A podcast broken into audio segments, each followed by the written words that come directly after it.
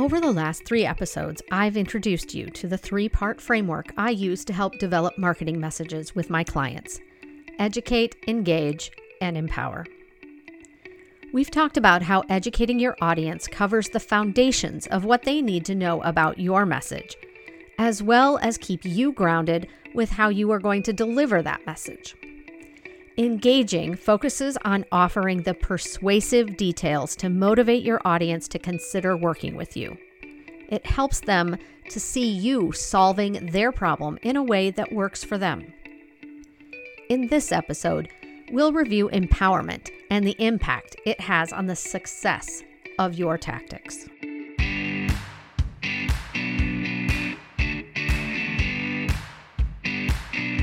Successful brands are rooted in purpose and driven by the potential to make a positive impact on their customers. Welcome to the Pursuit of Purpose with Amy Austin. Each week, Amy brings you practical advice to embrace the power of purpose in all aspects of your business and transform it into the central storyline for your branding and marketing strategies. Empower and empowerment. Many people say this is a buzzword and it is overused. Maybe it is. But when it comes to marketing effectiveness, I believe empowerment is a key success metric. The dictionary's definition of empowerment is the process of becoming stronger and more confident, especially in controlling one's life and in claiming one's rights. This is what we want our marketing to do for our target audience. We want them to become stronger and more confident in their decision making process around the problem our product or service solves for them. They need to feel confident in their decision, or else they will not be satisfied with the results, and it will ultimately reflect poorly on our brands. In our marketing efforts, we need to educate or clearly define what we can offer to our audiences. We need to engage the audience in conversation whether it be an active dialogue or a fact finding mission on their part. And we must empower the audience to take action in a confident manner. Empowerment is your call to action. It is the end result you wanted them to take from before you ever started a dialogue with them. And that is work with you in some way or buy your product. I've said repeatedly you need to start with a clear definition of what that end result will look like. It may take multiple conversations or messages to get there, but it is a step that you want them to take. For empowerment in your marketing strategies to be successful, your efforts to engage and educate must be solid, understood, and doing their part to move your audience to the point of action. You cannot expect a call to action statement to work if the foundations of your message or the details that persuade them to take action are absent. Buy now doesn't work on its own. The two main purposes of a call to action are to tell someone what they should do and give them the motivation to do so. So let's assume you've nailed the educate and engage aspects of your messaging. How do you empower? You need to provide clear direction of what you want them to do. Is it buy your product? Is it schedule a discovery call or some other type of appointment? Or maybe it's come to your place of business. Or is it something much bigger, like hire you to coordinate their wedding or replace all their windows?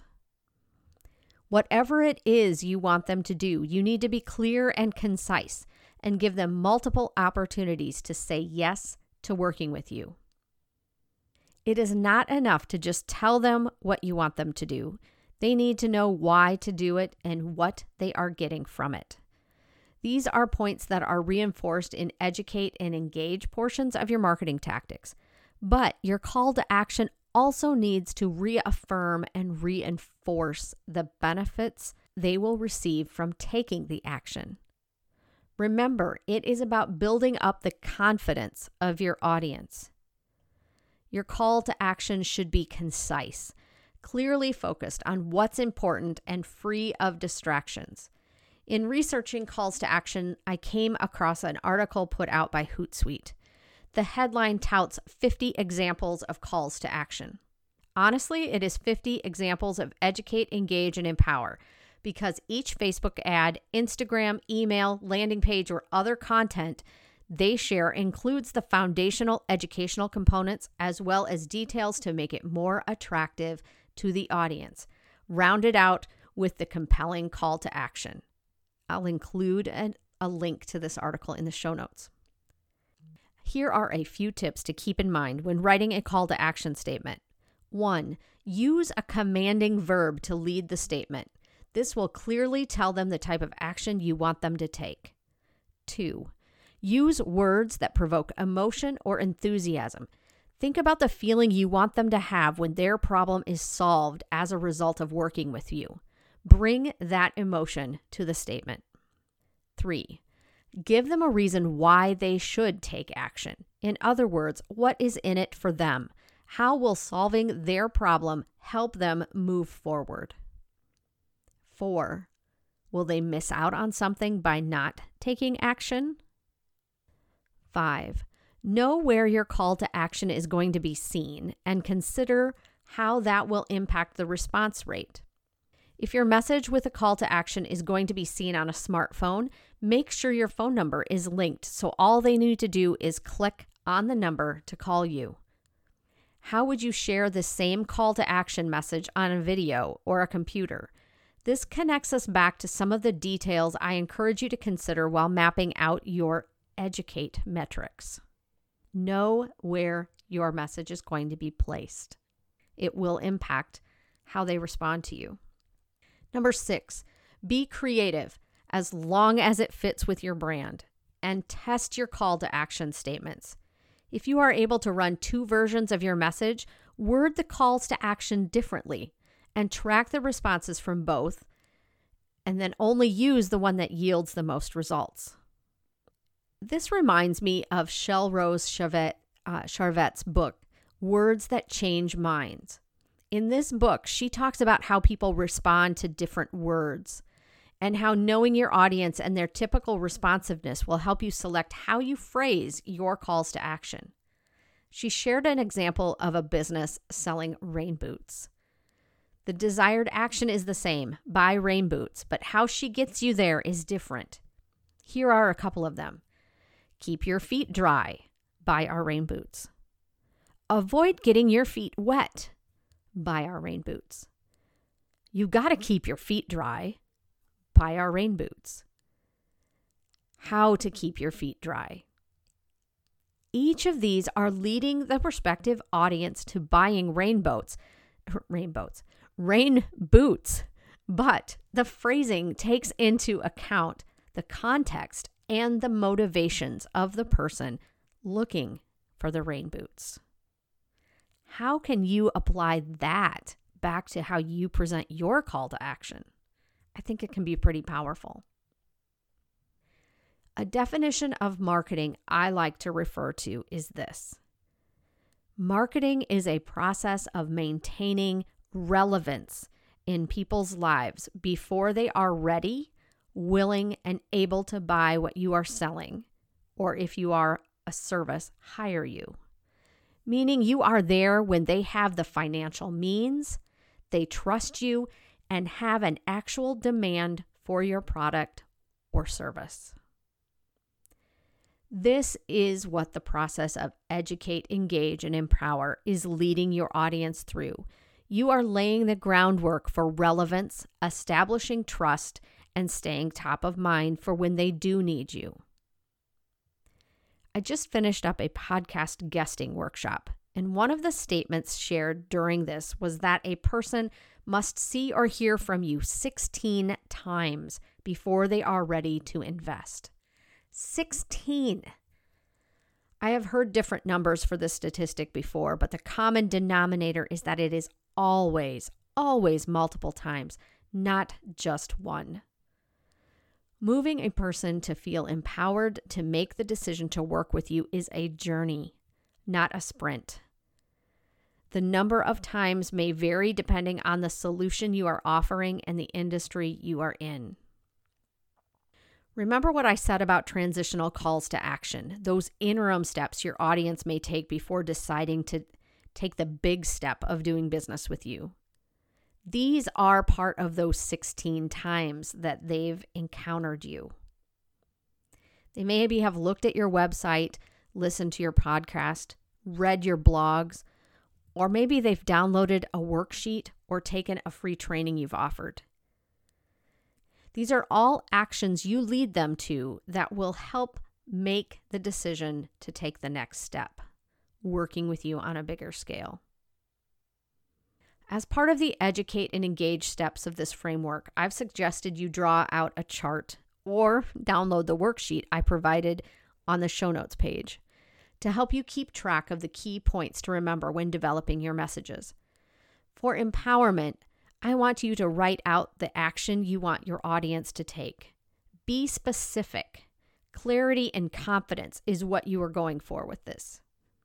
Then I want you to write down how your audience will feel if they don't work with you and how they feel if they do work with you. Lastly, write down how you define success for this action and how are you going to track it. I've updated the worksheet and linked it in the show notes. These three pages together will offer you a guide for any messaging you need to create. At the end of episode 46, the one about engagement, I said that empowering your audience not to do business with you is just as important as empowering them to do business with you. What I mean by that is this if your messages have been doing the work you need them to do, your audience has figured out whether you are the business for them. You have helped them determine if they are part of your target audience. The engagement aspect of this three part framework has given them the insights and knowledge about the nuances of what you do, how you do it differently, and why you are uniquely qualified to solve their problem. From this information, they either see themselves working with you or they don't. And if they don't, you likely don't want to work with them either. You have given the confidence they need to feel good about the decision of moving on to someone or something that is better equipped to solve their problem. Our marketing should not be about solving the problem for all people. It should be about solving the problem for the right people, the ones that represent the ideal target audience you desire to serve. They are the people you know will work well with you and your business. Hey, it's Amy. Does this episode have you wondering if you know your brand as well as you could? Maybe you're thinking, how can I have more clarity around my business purpose and its mission, vision, and values? Or what drives my brand personality and how does that impact my business? First, I want you to know you are not alone. I see this a lot. It is easy to jump headfirst into developing marketing tactics, thinking you can just figure out the rest as you go. But there comes a time when you need to hit that pause button and get really clear on what your brand stands for and how you make your target audience the central character in your brand story. If you're thinking, this sounds so familiar, then you and I should have a chat about clearly defining your brand and story. Just head over to amyaustinmarketing.com and send me a note. I hope to speak with you soon. This has been the Pursuit of Purpose podcast presented by Austin Marketing. If you enjoyed the show, please be sure to leave a rating and review on your favorite podcast player. Head over to amyaustinmarketing.com for links and resources mentioned in today's show as well as ways to subscribe and connect with Amy. Thanks for listening.